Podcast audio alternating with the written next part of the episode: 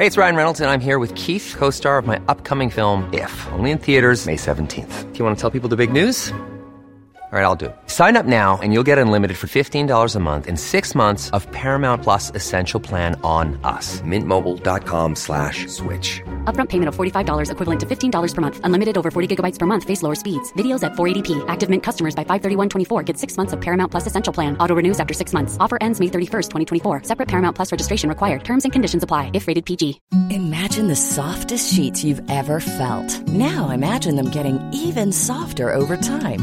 That's what you'll feel with Bowl and Branch's organic cotton sheets. In a recent customer survey, ninety-six percent replied that Bowl and Branch sheets get softer with every wash.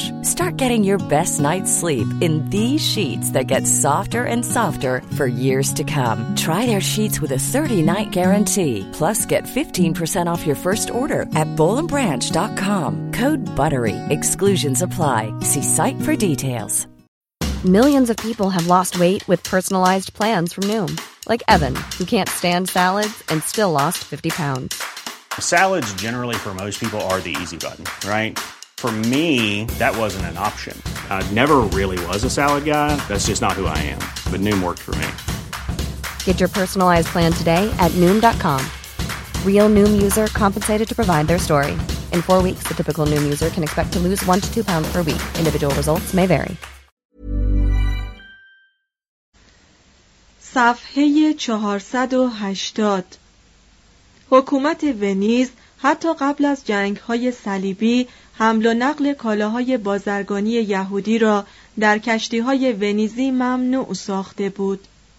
اندکی پس از این واقعه اتحادیه هانسایی بنادر دریای شمال و دریای بالتیک خود را بر روی سوداگران یهودی بست. در قرن دوازدهم کار به جایی رسیده بود که بازرگانی یهود بیشتر جنبه داخلی داشت و حتی در همین قلمرو تنگ نیز از همه طرف با قوانینی که یهودیان را از فروش کالاهای گوناگون منع می‌ساخت محدود بود. این بود که یهودیان به امور مالی روی آوردند. در یک محیط خصومت‌آمیز که تجاوز عامه مردم ممکن بود اموال غیرمنقول ایشان را نابود کند و آز سلطانی این قبیل مایملک آنان را توقیف سازد، یهودیان به اجبار به این نتیجه رسیدند که پسندازهایشان باید به صورتی درآید که بتوان به آسانی آن را حرکت داد و تبدیل به پول کرد. Millions of people have lost weight with personalized plans from Noom. Like Evan, who can't stand salads and still lost fifty pounds. Salads generally for most people are the easy button, right? For me, that wasn't an option. I never really was a salad guy. That's just not who I am. But Noom worked for me. Get your personalized plan today at noom dot com. Real Noom user compensated to provide their story. In four weeks, the typical Noom user can expect to lose one to two pounds per week. Individual results may vary. Hey, it's Ryan Reynolds, and I'm here with Keith, co-star of my upcoming film, If, only in theaters May seventeenth. Do you want to tell people the big news? All right, I'll do it. Sign up now and you'll get unlimited for fifteen dollars a month and six months of Paramount Plus Essential Plan on us. Mint Mobile dot com slash switch. Upfront payment of forty-five dollars equivalent to fifteen dollars per month. Unlimited over forty gigabytes per month. Face lower speeds. Videos at four eighty p. Active Mint customers by five thirty-one twenty-four get six months of Paramount Plus Essential Plan. Auto renews after six months. Offer ends May thirty-first, twenty twenty-four. Separate Paramount Plus registration required. Terms and conditions apply if rated P G. در آغاز صرفاً به کار صرافی اکتفا می کردند. بعداً از سایر مردم برای سرمایه گذاری در معاملات بازرگانی پول قبول می کردند و سپس در ازای دادن وام ربح می گرفتند. اسفار خمسه و تلمود چنین عملی را در میان یهودیان مجاز ندانسته بود، لکن این نهی شامل معاملات بین یهودی و غیر یهودی نمیشد. همچنان که زندگی اقتصادی بغرنج‌تر گردید و با توسعه بازرگانی و صنعت به سرمایه گذاری احتیاج مبرمتری پیدا شد، یهودیان از طریق یک واسطه مسیحی به یکدیگر نیز وام دادند یا اشخاص را در یک بنگاه اسمن شریک و در منافع حاصله از آن رسما سهیم ساختند. این تدبیری بود که ربانهای یهود و چند تن از علمای الهی مسیحی آن را مجاز دانسته بودند. از آنجا که طبق قوانین اسلام و مسیحیت رباخواری حرام شمرده میشد و به همین سبب وام دهندگان مسیحی قبل از قرن سیزدهم اندک بودند، وامخواهان مسیحی و مسلمان از جمله روحانیون، کلیساها و صومعه ها تقاضای وام پیش یهودیان می بردند. چنان که آرون از یهودیان متمکن شهر لینکن سرمایه لازم برای ساختمان نه صومعه فرقه سیسترسیان و دیر عظیم سنت آلبنز را تدارک دید. در قرن سیزدهم بانکداران مسیحی به این امر راغب و به اتخاذ روش‌هایی که به دست یهودیان کامل گردیده بود مشغول شدند و دیری نپایید که در ثروت و وسعت عمل به مراتب از آنها جلو افتادند. رباخوار مسیحی اگرچه مجبور نبود مانند یهودی مراقب حفظ منافع خیش در مقابل تصادفاتی از قبیل قتل و غارت باشد، با این همه در سختگیری دست کمی از وی نداشت. هر دو به یکسان شخص بدهکار را با شدت و سماجت خاص رومی‌ها تحت فشار قرار می‌دادند و سلاطین نیز تمامی آنها را استثمار می‌کردند.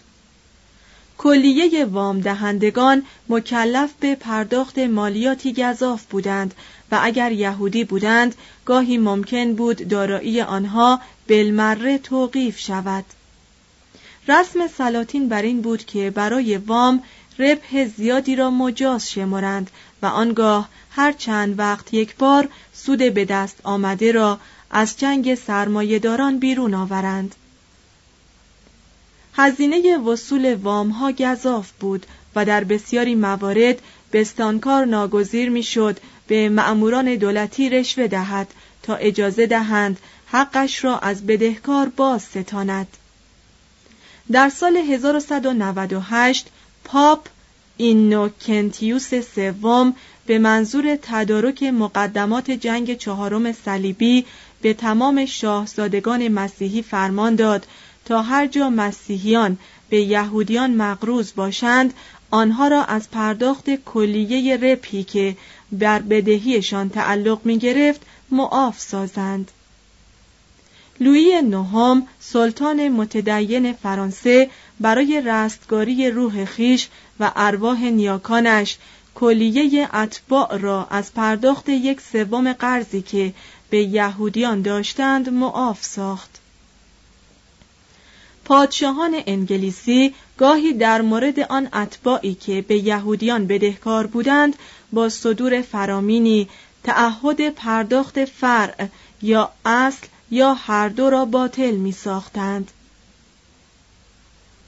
بودند سلاطینی که این گونه فرامین را می فروختند و در دفاتر حسابشان مبالغی را که برای نوپرستی نیابتی خیش دریافت می داشتند درج می کردند.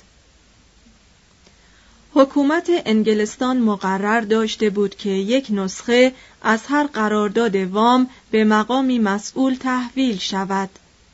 یک نفر خزاندار دارایی یهود تعیین گردید که کارش بایگانی و نظارت در این قبیل قراردادها و شنیدن مرافعات مربوط به آنها بود. هنگامی که بانکدار یهودی از عهده پرداخت مالیات‌ها یا عوارضی که به وی بسته شده بود بر نمی آمد، دولت با مراجعه به پرونده وام‌های وی تمام یا بخشی از آنها را ضبط می‌کرد و به بدهکاران اطلاع می‌داد که از آن پس بدهی‌های خود را به دولت بپردازند نه به شخص بستانکار. هنگامی که در هزار و صد و هشتاد و هفت هنری دوم مالیات مخصوصی به ملت انگلیس بست، یهودیان مجبور شدند یک چهارم و مسیحیان یک دهم دارایی خیش را برای این منظور تسلیم کنند. در این مورد تقریباً نصف تمام مالیات موضوعه را یهودیان پرداختند. گاه گاهی یهودیان جور مملکت را می کشیدند. در هزار و دویست و ده میلادی جان لکلند پادشاه انگلیس فرمان داد که کلیه یهودیان کشور اعم از مرد و زن و بچه را زندانی کنند. مبلغ شصت و شش هزار مارک از آنها به عنوان باج گرفتند و آنهایی را که مزنون به پنهان داشتن رقم دقیق پسندازشان بودند، هر روز با کشیدن یک دندان شکنجه دادند تا به اقرار آمدند. توضیح حاشیه: یک مارک معادل نیم پوند نقره بود. با قوه خرید شاید پنجاه برابر ارزش امروزی آن، پنج دلار و چهار سنت. ادامه متن.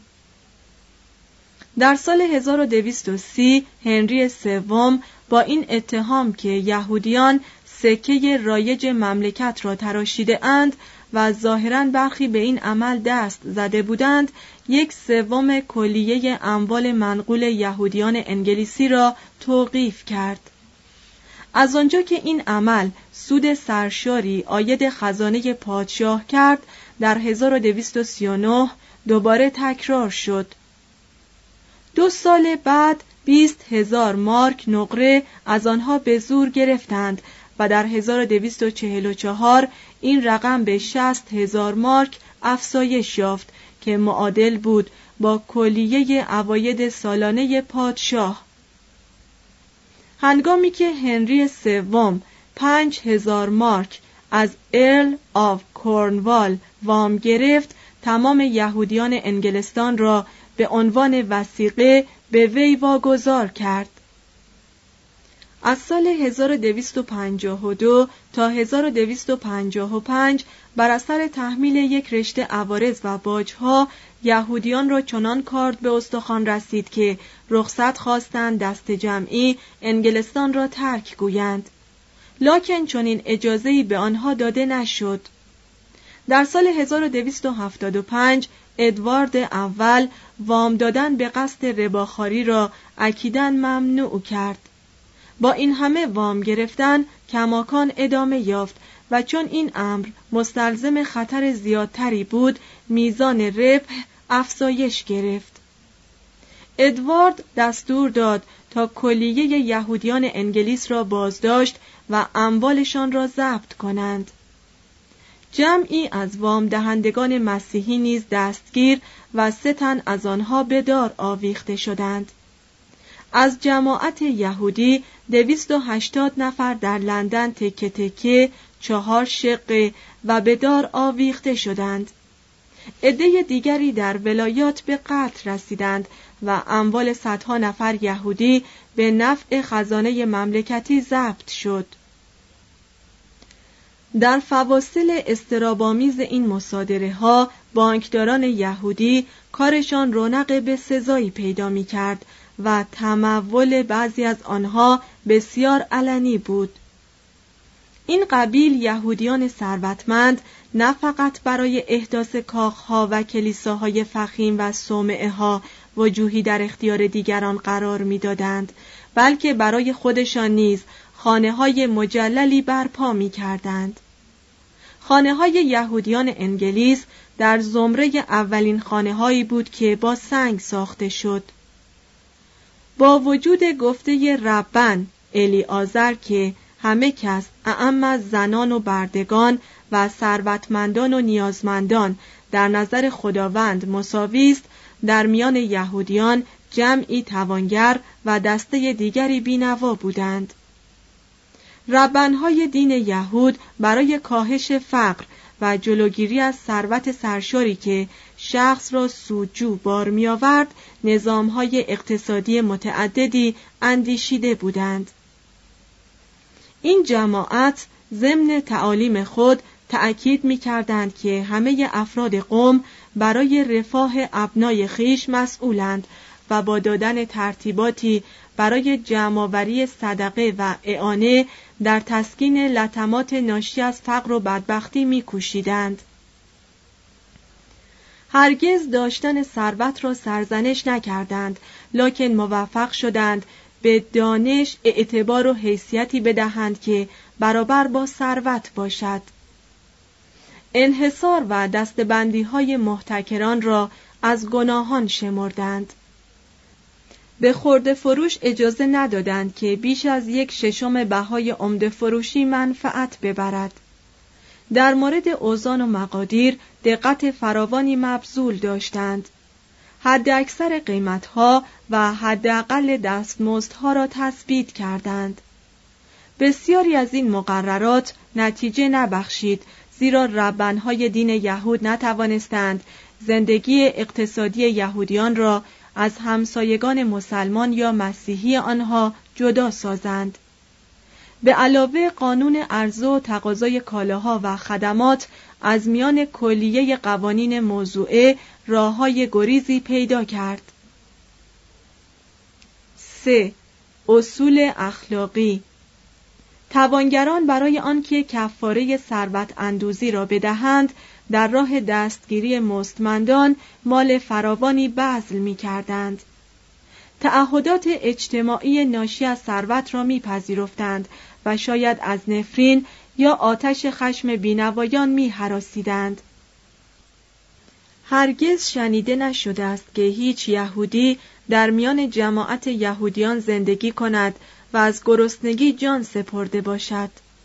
حتی از قرن دوم میلادی هر چند وقت یک بار دارایی هر یک از آحاد اجتماعی کنیسه هر قدر هم شخص بیچیزی بود زیر نظر مباشران رسمی تقویم میشد تا مبلغی برای کوپاه یا صندوق جمعیت وصول شود و همین صندوق بود که هزینه نگهداری سالمندان، مستمندان، بیماران و تحصیل و عروسی یتیمان را تأمین می کرد.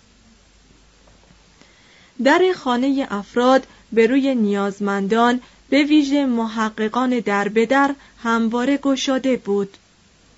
در بعضی از جوامع مأموران خاص اجتماع مذهبی یهود مسافران تازه وارد را در خانه‌های خصوصی افراد مسکن می‌دادند.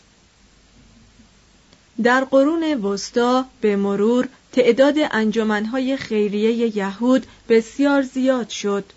علاوه بر بیمارستان‌ها، پرورشگاه‌های یتیمان، نوانخانه‌های فراوان و خانه‌هایی برای سالمندان، سازمان‌هایی پدید آمده بود تا برای آزادی اسیران فدیه تهیه کند، برای عروسان تهیدست جهیزیه تدارک بیند، از بیماران عیادت به عمل آورد، از زنان بیوه مستمند مواظبت نماید و هزینه کفن و دفن فقرا را بپردازد.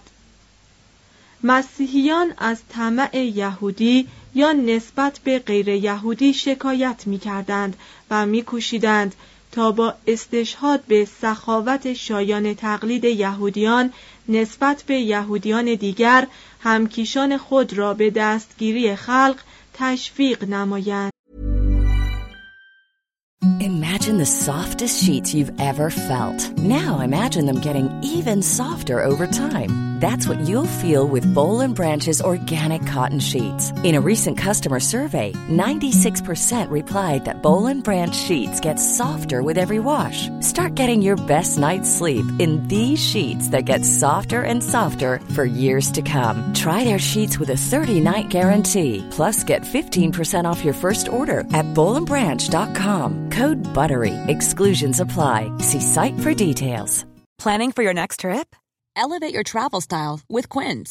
Quince has all the jet-setting essentials you'll want for your next getaway, like European linen, premium luggage options, buttery soft Italian leather bags, and so much more. And it's all priced at fifty to eighty percent less than similar brands. Plus, Quince only works with factories that use safe and ethical manufacturing practices. Pack your bags with high-quality essentials you'll be wearing for vacations to come with Quince. Go to quince dot com slash pack for free shipping and three sixty-five day returns. Imagine the softest sheets you've ever felt. Now imagine them getting even softer over time. That's what you'll feel with Boll and Branch's organic cotton sheets. In a recent customer survey, ninety-six percent replied that Boll and Branch sheets get softer with every wash. Start getting your best night's sleep in these sheets that get softer and softer for years to come. Try their sheets with a thirty night guarantee. Plus, get fifteen percent off your first order at boll and branch dot com. Code BUTTERY. Exclusions apply. See site for details.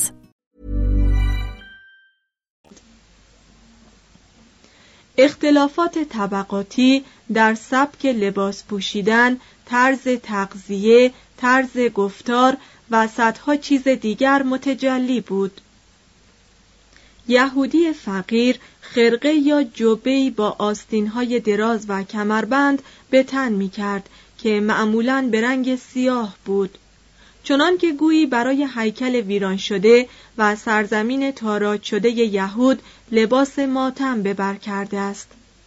اما در اسپانیا یهودیان متمکن کامرانی خیش را با پوشیدن خز و حریر اعلام می داشتند و ربانها بر این گونه تظاهرات که سبب برانگیختن دشمنی و نارضایتی می شد بیهوده تأسف می خوردند. هنگامی که شاه کاستیل پوشیدن لباسهای فاخر را ممنوع ساخت، مردان یهود همگی فرمان را اطاعت کردند. لکن از آن پس به شکوه و اباحت زنان خیش پرداختند. هنگامی که سلطان از آنها توضیح می‌خواست، وی را خاطر جمع ساختند که بزرگواری سلطانی بالاتر از آن بوده است که بخواهد طبقه زنان مشمول این قبیل قید و بندها بشوند. در طول قرون وسطا یهودیان همچنان زنان خیش را با لباسهای فاخر می آراستند، ولی به آنها اجازه نمی دادند که با سر عریان به میان مردم بروند. نپوشاندن موی سر خلافی بود که مرتکب را مستوجب طلاق می ساخت.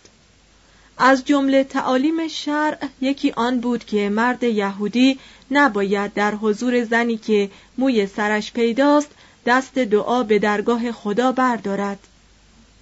خصوصیات بهداشتی شریعت موسی، اثرات ناشی از سکونت جماعات بی اندازه زیاد در یک نقطه را کاهش می داد. ختنه کردن، استحمام هفتگی، نهی از خوردن گوشت و شراب فاسد به یهودیان در برابر امراضی که در کشورهای مسیحی حول و حوش آنان شیوع داشت حفاظتی بیش از حد می‌بخشید. در میان طبقات بیچیز مسیحی که به خوردن ماهی یا گوشت نمکسود عادت داشتند بیماری جذام فراوان بود، حالان که در بین یهودیان این مرض به ندرت به چشم می‌خورد. شاید به همین دلایل یهودیان کمتر از مسیحیان مبتلا به وبا و بیماری‌های مشابه می‌شدند. در محلات فقیرنشین روم که پناهگاه خیل پشه‌های باطلاق‌های هومه بود، یهودی و مسیحی به یکسان بر اثر ابتلا به مالاریا می‌لرزیدند. زندگی اخلاقی یهودی قرون وسطا نموداری از میراث شرقی و ناتوانی‌های اروپایی او بود. از آنجا که یهودی در هر قدمی با تبعیض روبرو می‌شد، مورد چپاول و قتل عام و سرشکستگی قرار می‌گرفت و محکوم به ارتکاب جرایمی می‌شد که هرگز به آنها دست نیازیده بود، او هم مانند هر ضعیفی در هر جای دنیا در مقام مدافعه از نفس به حیله پناه می‌برد. ربانهای یهود بارها تذکر می‌دادند که مغبون کردن یک نفر غیر یهودی به مراتب بدتر از فریفتن یک نفر یهودی است. لکن برخی از یهودیان چنین خطری را به جان می‌خریدند و شاید مسیحیان نیز تا آن حد که عقلشان اجازه می‌داد به موزیگری توسل می‌جستند. پاره‌ای از بانکداران اعم از یهودی یا مسیحی در بازخواست طلب خیش ذره شفقت نداشتند. هرچند که بیشک در قرون وسطا نیز مثل قرن هجدهم وام دهندگانی نیز بودند که در امانت و صداقت به پای مایر آنسلم از خانواده معروف روتشیلد می رسیدند. بعضی از یهودیان و مسیحیان سکه های رایج را می تراشیدند یا اموال دزدی را قبول می کردند. همین امر که یهودیان بارها به احراز مقامات شامخ مالی نائل می آمدند نشانه آن است که کارفرمایان مسیحی به درستی آنان اعتماد داشتند. به ندرت اتفاق می افتاد که یهودیان مرتکب جرایم شنیعی از قبیل قتل نفس، دزدی و هتک ناموس بشوند. بدمستی میان افراد یهودی در سرزمین‌های مسیحی نشین کمتر از بعضی قلمروهای مسلمان نشین بود. زندگی جنسی آنان علیرغم رواج چندگانی به طرز شایان توجهی منزه از خطا بود. یهودیان در مقام قیاس با دیگر اقوام شرقی تبار کمتر به لواط اعتیاد داشتند. زنان آنان دوشیزگانی محجوب، همسرانی کوشا، مادرانی پرزا و امین بودند. از آنجا که زود وصلت می کردند، فحشا به حداقل تخفیف پیدا می کرد. عده مردانی که تأهل اختیار نمی کردند کم بود. ربن آشر بن بهیئل فتوا داد که جوان مجرد بیست ساله را باید به حکم دادگاه شرع مجبور به وصلت کرد، مگر آنکه به تحصیل قوانین شرع اشتغال داشته باشد. خواستگاری را پدر و مادر اطفال انجام می‌دادند. طبق یک سند یهودی در قرن یازدهم دخترانی که آنقدر بی‌ادب یا گستاخ باشند که میل یا دلخواه خیش را بیان دارند معدود بودند. اما هیچ ازدواجی بدون رضایت دو طرف کاملا قانونی محسوب نمی‌شد. ممکن بود پدری دختر صغیر خود را حتی در شش سالگی شوهر دهد، اما این قبیل زنان منکوهه غیر مدخوله محسوب می‌شدند مگر آنکه به سن رشد رسیده باشند. و هنگامی که دختر به سن بلوغ می‌رسید در صورت تمایل می‌توانست عقد ازدواج را لغو کند. جریان خطبه یا عقد ازدواج عبارت بود از یک عمل رسمی که دختری را طبق موازین شرع به هباله نکاح مردی در می آورد و از آن پس زن و مرد نمی توانستند از یکدیگر جدا شوند مگر با صدور حکم طلاق.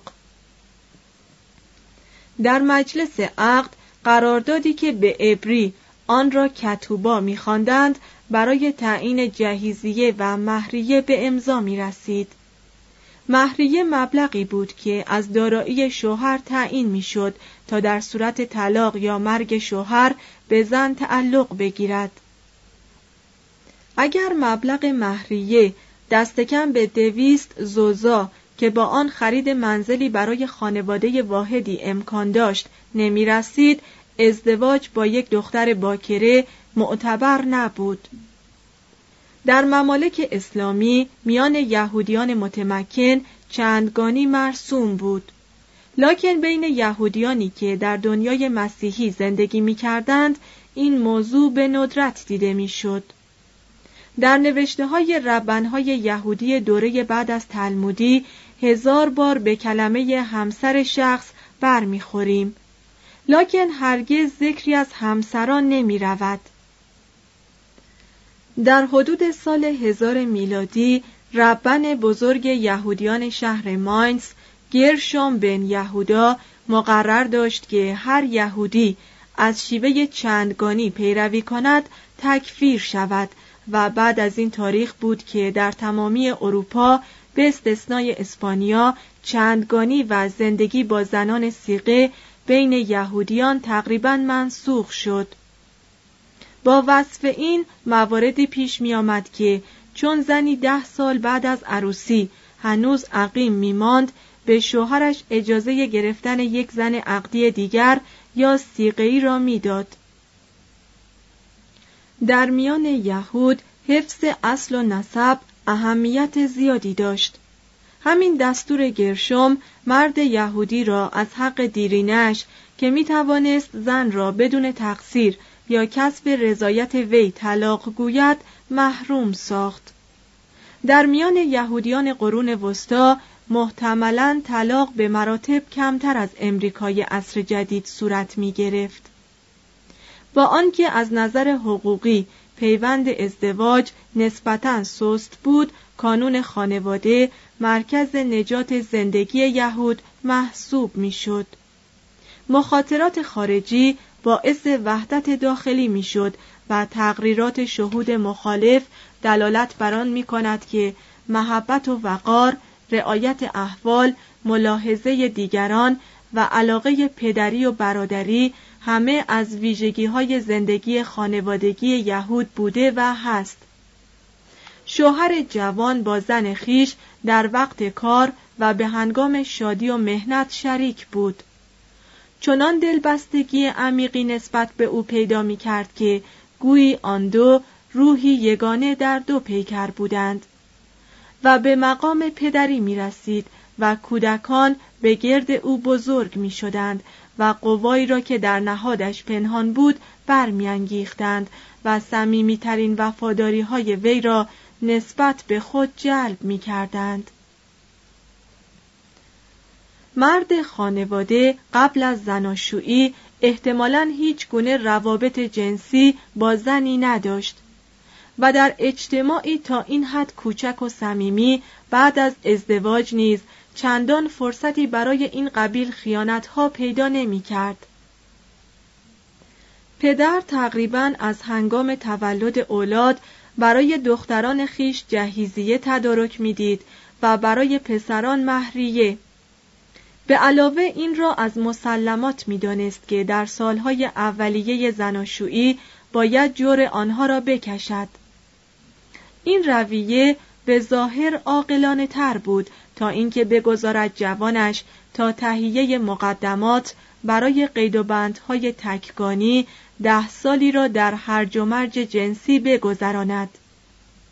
در بسیاری موارد داماد سر خانه می رفت و کمتر اتفاق می افتاد که این امر بر شادکامی آنها بیفزاید.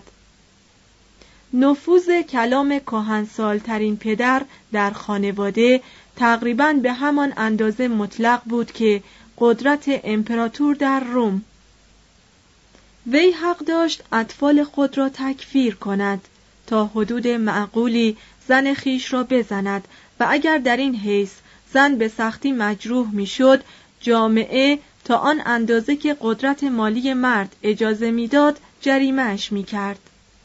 قاعدتاً قدرت وی با چنان شدتی اعمال می‌گردید که هرگز عشق پرشور وی را از نظر پنهان نمی‌داشت. موقعیت زن از لحاظ حقوقی نازل و از نظر اخلاقی بلند پایه بود.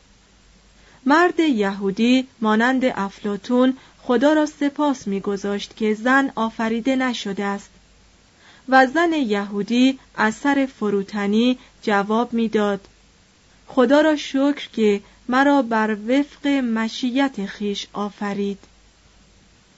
در کنیسه زنان جای جداگانه‌ای در بالاخانه داشتند و یا پشت سر مردها می‌نشستند که این خود نشانی از زیبایی اقفال کننده آنان بود.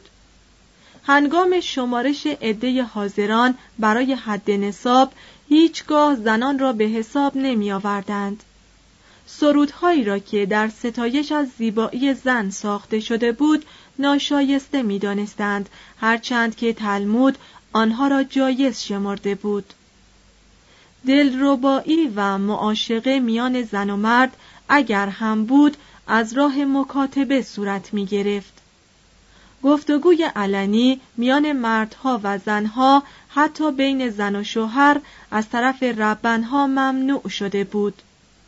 رقصیدن عملی مجاز بود به شرط آنکه زن با زن برقصد و مرد با مرد، در حالی که شوهر قانوناً تنها وارث زن خویش بود. هنگام مرگ شوهر چیزی به بیوه‌اش تعلق نمی گرفت مگر مبلغی معادل جهیزیه و مهریه.